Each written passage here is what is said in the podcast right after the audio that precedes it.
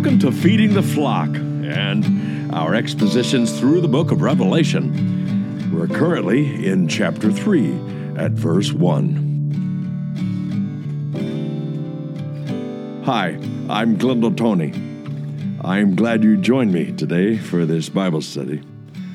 Let's begin reading in verse 1 of chapter 3 in the book of Revelation, where it says this. To the angel of the church in Sardis, write He who has the seven spirits of God and the seven stars says this I know your deeds, that you have a name, that you are alive, but you are dead. Wake up and strengthen the things that remain, which are about to die. For I have not found your deeds completed in the sight of God. So remember, what you have received and heard, and keep it and repent. Therefore, if you do not wake up, I will come like a thief, and you will not know at what hour I will come to you. But you have a few people in Sardis who have not soiled their garments, and they will walk with me in white, for they are worthy. He who overcomes will thus be clothed in white garments. And I will not erase his name from the book of life. And I will confess his name before my Father and before his angels. He who has an ear, let him hear what the Spirit says to the churches. So we find at the beginning of the third chapter of the book of Revelation, that uh, this is basically a continuation of the same context of these seven letters to these seven churches. And as we've said before, these seven churches, except for Ephesus perhaps, are not necessarily prominent and were not even at the time. And so Jesus seems to have chosen these particular churches uh, and uh, put these letters in this order in such a fashion for a reason, perhaps, and um, we're not quite sure of the reason. But I suggest to you that uh, to you that uh, the the reason uh, seems to to play out in the uh, the history of the church, and uh, not in the sense of trying to name dates or set uh, specific things, but in terms of general trends that were introduced as the history of the church played out, and those uh, those things, those trends, continued on throughout uh, church history, and many of those trends are still being carried out today. In other words, uh, except perhaps for uh, the uh, church at Ephesus being an uh, being of the what uh, you would consider to be the first generation church that were established by the apostles and their designees. and except for that aspect, many of the the trends and the and, and the descriptions that we have of these seven churches are still being played out in, in many churches and in in uh, the trends of the churches that have have uh, caught on, and uh, that's what we find ourselves here in this. Um, basically, the uh, the church at Sardis. That means it is the uh, uh, the fourth, I mean the fifth church uh, that is written to here. And so, uh, chapter three is a division, you might say, but it it it, it rather fits in with chapter two, and they both align together because of the subject matter and because of, of the fact that these seven letters are not yet complete. So that um, this is, of course, uh, the same kind of heading uh, about this angel of the church at Sardis. Every church has uh, this angel, and we propose to you that uh, it, it, may refer to the the uh, the supernatural beings that have been given supernatural rule or authority or or certain kind of responsibilities for each congregation, and that may very well be true. I believe that uh, that each one of these angels are not angels in that sense, but they are messengers. That's what the original Greek word meant was messenger. And um, that these are the messengers that bring these epistles to these seven churches and may be responsible for reading these epistles to these seven different churches. And uh, they they uh, comprise basically this committee of seven. And um, they become the readers that uh, that were blessed at the beginning of the book. And uh, in a formal sense not just an informal promise but a formal promise to those who do that responsibility of reading. After all, we got to keep in mind that that uh, these letters, uh, this was perhaps the only copy they had, uh, even though uh, that uh, they were read among these churches. Uh, there, there may not have been copies made yet uh, in which uh, individual people in the congregation had the freedom or the privilege, that is, of reading their own copy of God's Word. So you had to depend upon the reader to do a good job at representing the text. So I believe that's what's going on here. And th- that's the reason why Jesus describes himself himself even in. Um, in chapter 3, verse 1, the way he's always described himself uniquely to each uh, unique church. Each congregation um, is is to be reminded of um, the character of Christ, at least in certain aspects, as to be strengthened in eh, or to give authority to the content of the uh, the epistle to that church. So these are the aspects of Jesus that are described here. He has the seven spirits of God and the seven stars, and uh, that's what uh, uh those things represent. Is um, is the um, not necessarily that the Holy Spirit is divided up into seven spirits, but the Holy Spirit has inspired and and uh, and written down through the dictation of Jesus Himself. By the way, and that these epistles then being carried to these seven churches are the seven elements of the Spirit's work in each one of those churches, and then to the church at large. And so I believe that's what's at stake here. It's not that uh, there are distinct uh, personages of the Spirit. There's only one person of the Spirit of God, and uh, He's the Holy Spirit. But his He has presented Himself and inspired seven different messages, and each one of them represents the Spirit in uh, this uh, series of uh, seven letters. And Jesus says this then I know your deeds, that you have a name that you are alive, but you are dead. Now, the positive thing, of course, is that they do have a reputation. That reputation, evidently, uh, by the way, that that is a good synonym for uh, for name. Uh, their name uh, as a church, not the name of the city of Sardis, but their name as a church is that they are alive. And I, I uh, uh, hesitate to say that it is true that many churches have have the reputation, have the name of being living churches, and yet, uh, spiritually speaking, as far as the Lord is concerned, as far as far as His judgment, as far as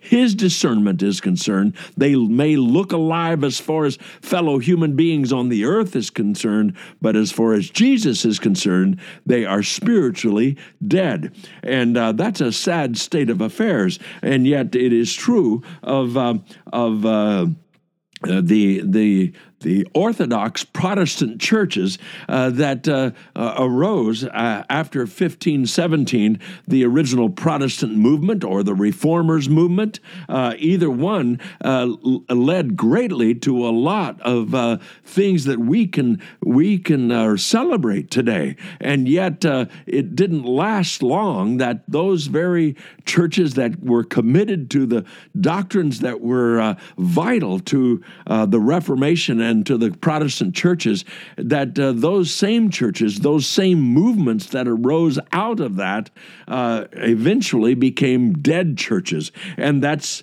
I believe, represented by this this particular church at Sardis. You have the reputation that you are alive, but you are dead. This is Jesus' judgment. This is not my words. And what's interesting is this is still in the city of Sardis which, by the way, was uh, uh, at one time the capital of the kingdom of Lydia until 549 BC. It's about 30 miles south of Thyatira, and um, it was built on an acropolis of about 1,500 feet uh, over the valley. And um, it, it, there is a modern village or a modern city in Turkey by the name of Sert. Uh, S E R T is the, the, way it's spelled, at least uh, in some places places, and it seems to be that uh, it is a declension of, or a, a, um, a, a, maybe even a pronunciation of the original Sardis uh, in a different language. But it says then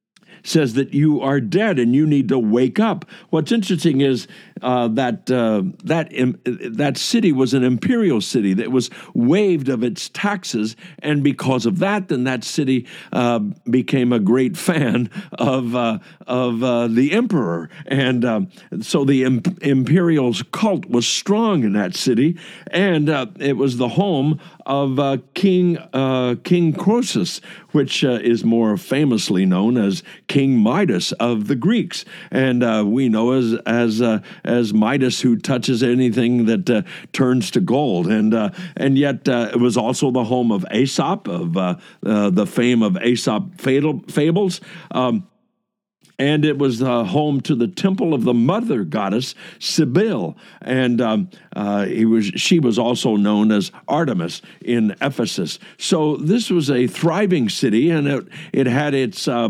popularity at times, had its economic uh, uh, uh, successes and as well as its religious successes. So this particular church was in this kind of environment that uh, um, uh, uh, presented itself in, in so many challenges as it does perhaps even today in uh, the churches of many different cultures offers this this kind of challenge. And so he says, You are dead, even though you have a reputation of being alive.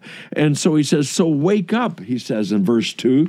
Uh, that is uh, what he uh, wants them to know. He says, I know your deeds and he says you are to wake up. In other words, that reputation seems to have been built on something, uh, and that uh, it was based on something that happened and something that was a part of the church at one time. And so now that uh, that is completely faded away. And so this thriving church or this active church, uh, from all appearances at least, looked like it was still alive. But uh, spiritually speaking, it was dead. So Jesus gives the instructions to wake up. It's time to wake up. You see, this is why this is important in this uh, this particular church. There's a certain irony there because this uh, city was built on such a place and had such a fortress around it, such a wall around it that. Uh, it, it was considered to be impenetrable. And yet, um, in 549 BC, the Persians, uh, under the leadership of Cyrus, completely demolished the city and uh, took it over. The Greeks in 218 BC, under Antiochus the Great, uh, again attacked the city and was victorious. The whole reason was because the guard was let down, and uh, there was no guard to to give any announcement that uh, it was being taken over. And so now Jesus is calling upon the people of this church to wake up because you're letting your guard down. We'll be back right after this musical interlude.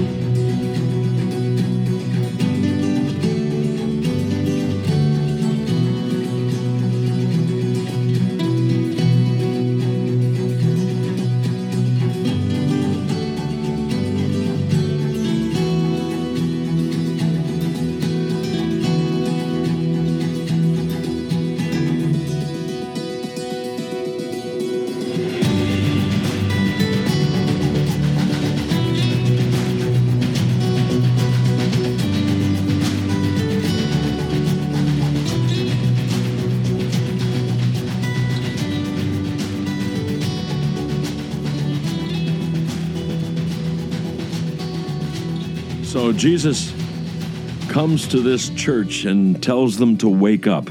Uh, because they need revival. Maybe many churches need revival because, uh, spiritually speaking, they're dead. There may be a lot of activities and a lot of programs, a lot of uh, uh, life, you might say, that looks like they're alive because there's lots of people going in and out, and uh, um, the attendance is thriving, and uh, the programs are working, perhaps. But spiritually speaking, there still may be death. That that is, uh, no one has trusted Jesus to be their Savior. They're not born again. They are secular people doing church work, and um, and so that's the reason why Jesus says, "Wake up and strengthen the things that remain, uh, which were about to die." So uh, Jesus does still seemingly uh, here express words of some hope that there is a remnant there, there is a, a group, there is something there uh, that needs to be um, uh, fanned, fanned to flame, or uh, uh, keep blowing on those embers somewhere that those embers would cause a flame to fire up again. And that's, I believe, what he's talking about here. Strengthen the things that remain. There are some things about the church that should be fostered and should grow and should bring about uh, the right and desired uh, outcome. And he says, For I have not found your deeds completed in the sight of God. Uh, Jesus basically said uh, eh, to them, uh, You somewhere you have uh, dropped the ball. You look like you're alive, you sound like you're alive. Other people would say you're alive. You're actually spiritually dead, but but it's not over yet. You can see the Spirit of God and the Word of God take a hold of your life and change this life and cause revival, even in this church, to come back to life. So, uh, so he's basically saying, For I've not found your deeds completed in the sight of God. There is still something to be done. And it's it can only be done, it can only be accomplished if you fan the flames of where the true life is. Those who are truly born again, those who are truly following the Lord Jesus, those who are truly allowing the Word of God and the Spirit of God to fill them up. He says, For I have not found your deeds completed in the sight of God, so remember uh, what you have received and heard and keep it. So there's something vital that they themselves know about that they possess because of their trust in Christ. There is a reality there, at least in a few people, that uh, should be fostered and flamed. It's like a campfire just about to go out, and you uh, run over to it, and and um, you might, uh, if you if you blow on the ash, you'll kick the ash away and uh, and there'll be something underneath that will be still embers. They will still be there. Perhaps it's in a campfire or a, a a fireplace in a home. And and if you blow on that if you give that enough oxygen then uh, then that those glowing embers will start to flame up. And, uh, and that's Jesus's hope for this church is that those glowing embers if you fan the flame strong enough long enough uh, and complete this task you'll find true life once again. So remember uh, what you have received and heard and keep it and repent. There is a repentance to, to be had here. That means a turning about. That means a turning about in your mind and in your heart uh, back toward the Lord, back toward the things that, that made this life to begin with. Uh, that made this reputation to begin with. Uh, 1 Thessalonians chapter 2, verse 13, it says, For this reason we uh, also constantly thank God that when you received the word of God, which you heard from us, you accepted it not as the word of men, but for what it really is the word of God, which also performs its work in you who believe. So there is a renewal that needs to be had, but that renewal can only be had and experienced if there is this repentance, this change of mind. Repentance might be an emotional thing, but it doesn't necessarily necessarily have have uh, emotion tied to it. It just means that there is a decisive moment that you say, uh, "I am tired of this direction. I'm going to go in a new direction," and this new direction is both with the mental attitude of renewal as well as a behavioral attitude of changing your conduct, and that's what uh, Jesus calls this church to do.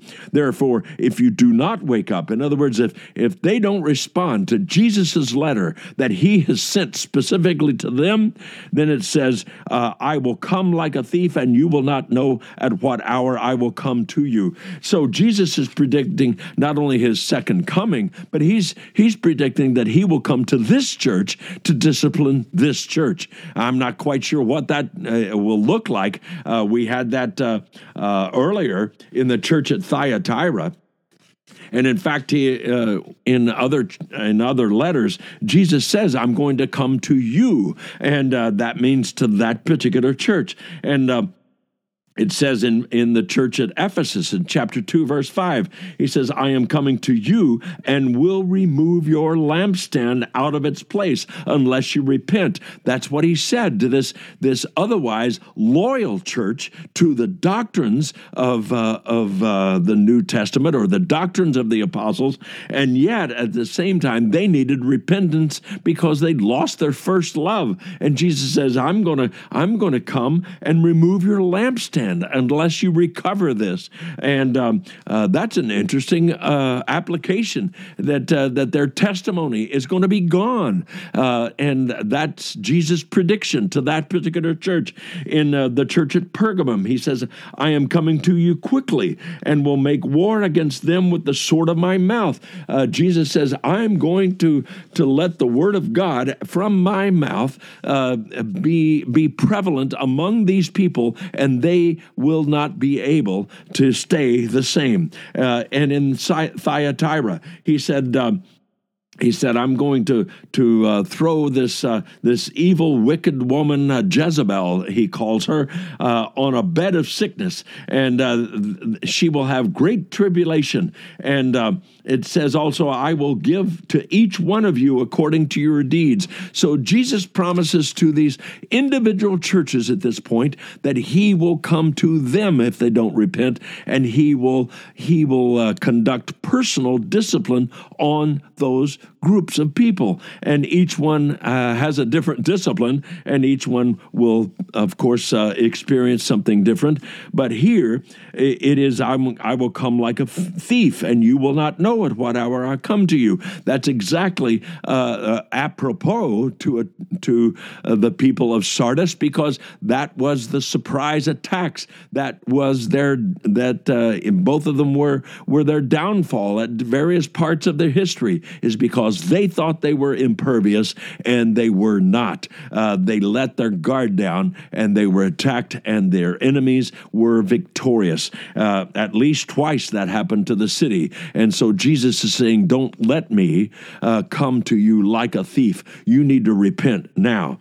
And he says, uh, but you have, and look at what he says. This, this is still a message of hope, you might say, a message of positive uh, result. But you have a few people in Sardis who have not soiled their garments, and they will walk with me in white, for they are worthy. That's where the life is, is those people who have, who have uh, still a spiritual life within them. They have responded to the Word of God and the Spirit of God, and they are living by the Spirit of God, and there is true life there. They are truly born again. And Jesus says uh, uh, they may be few, but they are they continue to be faithful. And um, so the church itself may be dead, but there are these individual people in the city who have not soiled their garments, and they will walk with me in white, for they are worthy. Now he's he's talking about. Uh, the fact that their worthiness actually comes from being um, uh, cleansed by the blood of Christ. That's exactly how they achieve these white garments. Um, uh, what's interesting is later on in verse 5, it says, Who who over, overcomes uh, will uh, be clothed in white garments, and I will not erase his name, and I will confess his name before the Father. That's what keeps them worthy it says in uh, chapter 19 of the book of Revelation, it says, uh, uh, come to the uh, uh, marriage supper of the Lamb uh, has come, and his bride has made herself ready. It was given to her to clothe herself in fine linen, bright and clean. For the fine linen is the righteous acts of the saint saints. And in fact, Ephesians chapter five, verse twenty uh, 6 and 27, so that he might sanctify her. This is Jesus and his relationship to the church at large. He says, having cleansed her by the washing of water with the word, that he might present to himself the church in all her, her glory, having no spot or wrinkle or any such thing. That is Jesus' work on individual believers and on the congregations to, to cleanse them, to make them worthy. This is Jesus' work. This is not us trying to find some special thing to do to make ourselves worthy. This is allowing Him to do His work in us so that we become worthy because of His work in us and through us. And because of that, we are uh, capable of wearing these white garments. He who overcomes will thus be clothed in white garments. That's the eventual outcome, even at the end of the book of Revelation.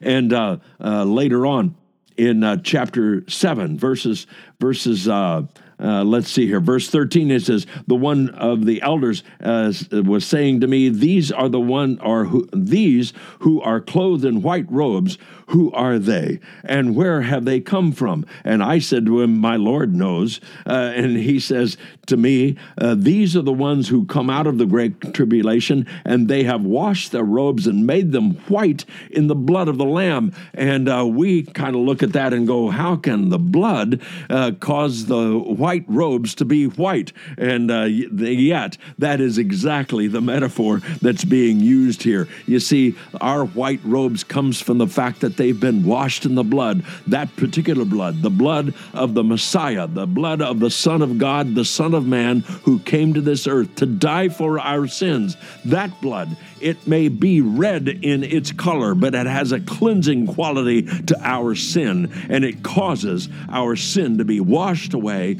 and so that we can wear robes of white because of this particular blood. It doesn't leave a stain of its own, it leaves a cleansing of its own that um, makes it uh, uh, no longer a dirty garment. He says, I will not erase his name from the book of life. That is a promise to you who are truly born again. Your names will not be erased from the Lamb's book of life. Uh, that comes up later in. In chapter 13 and verse 8, it says, uh, The book of the life of the Lamb who has been slain. And then later in chapter 21, verse 27, And nothing unclean and no one who practices abomination and lying shall ever come into it. He's talking about the New Jerusalem, but only those whose names are written in the Lamb's book of life. Is your name written in his book of life? You can have your name written there if you trust that His blood cleansed you from your sins and made you white as snow, not because of any effort on your own, not of any religion of your own, but because of Jesus all alone on the cross was your substitute and paid for all of our transgressions and all of our sins. And He can put our name into His book, and He promises not ever erase it. In fact, he goes on to say, I will confess his name before my Father and before his angels. In other words, Jesus is going to make an announcement one day, and he's going to name you who are born again, and he will name you publicly and call your name and says, Yes, his name, her name is written in my book because they've trusted in my work on their behalf and my blood to cleanse them. So he who has an ear, let him hear what the Spirit says to the churches. It's an individual appeal as well as a group appeal to the entire group of churches. And yet uh, we respond individually and we respond to Him, making His offer and His appeal and His invitation to us, to you. Thank you, Father, for these words these words of promise in the midst of death, in the midst of disobedience, in the midst of lifelessness, you can bring life once again. In Jesus' name, amen. I hope you enjoyed our presentation today. This is Glendale Tony. Join us again for the next episode of Feeding the Flock.